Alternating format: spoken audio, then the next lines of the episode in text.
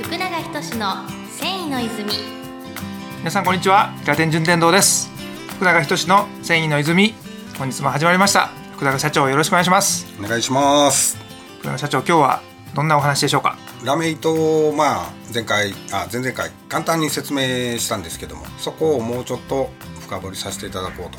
思ってます、はいお願いしますえっ、とラメ糸まあ、えー以前にラメ糸ってのはフィルムに、えー色をつけて、えー細く切るというまあ非常に変わった繊維というふうに説明を簡単にさせていただいたんですけど、えーまあ、色をつける、えーここの部分を少し説明させていただこうと思います我々は着色という言い方をしています、えーつける色ですねこの着色ですが簡単に言いますと印刷です、えーグラビア方式という印刷、えー方式で印刷をしていますで、えーグラビア印刷ですが、えー一般的にはあのー包装材料とかに、えー多く印刷されている、まあ、大量生産されるための印刷方式になります、えーちなみにあのグラビアアイドルという女の子たち彼女たちは、えーグラビア方式で印刷されているのでグラビアアイドルと言われています彼女たちが一番最初オフセットで印刷されていたらオフセットアイドルというふうに呼ばれてますねこれ一番覚えてもらわないといけないところですで、えー着色ですが、えー染料、えーを使いまして印刷を行います染料印刷という非常に変わった方式でえー一般的な印刷物っていうのは、えーほとんどが顔料を使ってますね我々は染料という非常に変わった印刷を、えーものを使って印刷をしていますえーこの、えー染料印刷、えーを行いまして色をつけていきますこんな感じですはいありがとうございますフィルムに印刷をするはいというイメージですかはいインクジェットプリンターとかで紙に印刷されるとかあんなのに近いもうちょっと透明度が高くなりますね染料を使いますんで繊維製品っていうのはまああー染色されることが多くてまあその際に染料を使うんですけども、えー一般的な染色で使われる染料とはまた全く違う染料になりますね我々が使っている染料っていうのはフィルムの上に乗っているはい考え方でいいんですか、そうですねフィルムの中に染み込んではいないそうそうそう。染料という眼神状態ではなくて、もう本当に上に乗っかっとるという風になってます。逆を言えばちょっと爪でキュキュッとこすっちゃうとうん剥がれちゃったりするとういん。そうそうようう。なところもあるわけですね、あります。それをラメ糸として品質を管理するのはいかに難しいかというようなところもまた別の機会にはい。話してもらったらと思います、はい。福永仁の繊維の泉ラメイト王子が今日こそ行く。日々ラメ糸メーカーの営業マンとして飛び回っている泉工業株式会社のラメ糸王子こと石川亮太が今週一番ホットな繊維情報をお届けするコーナーですはい、ラメイト王子の石川です。今週もよろしくお願いしまお願いす。しますでは、今週はですね、皆さんにシルクという、まあ、素材について。ご説明というか、お聞きいただければと思ってます。はいシルクって、まあ、聞いたことありますか。ありますはい。まあ、皆さん一度は聞いたことあるとは思うんですけど、うんじゃあ実際。何からできてるんやとかってお、あの、ご存知ですか。シルクねパジャマからできてるのかなはい、パジャマではないんですけ ど、はい、もう。ゴミ薄いな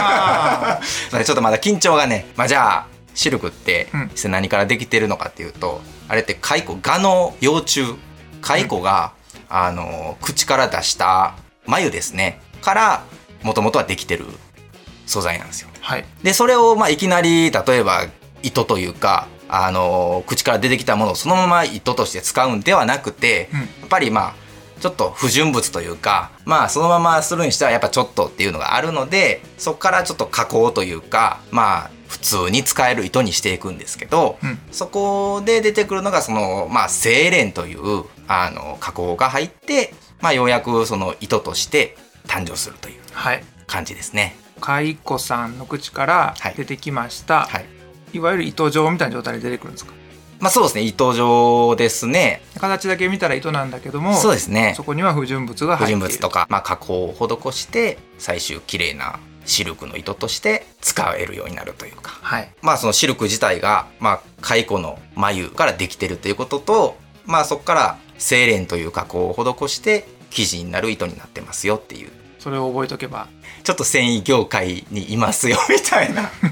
感じになるかなとそう思ですいかますね。はい。えー前回35点の王子でしたけれども、はい。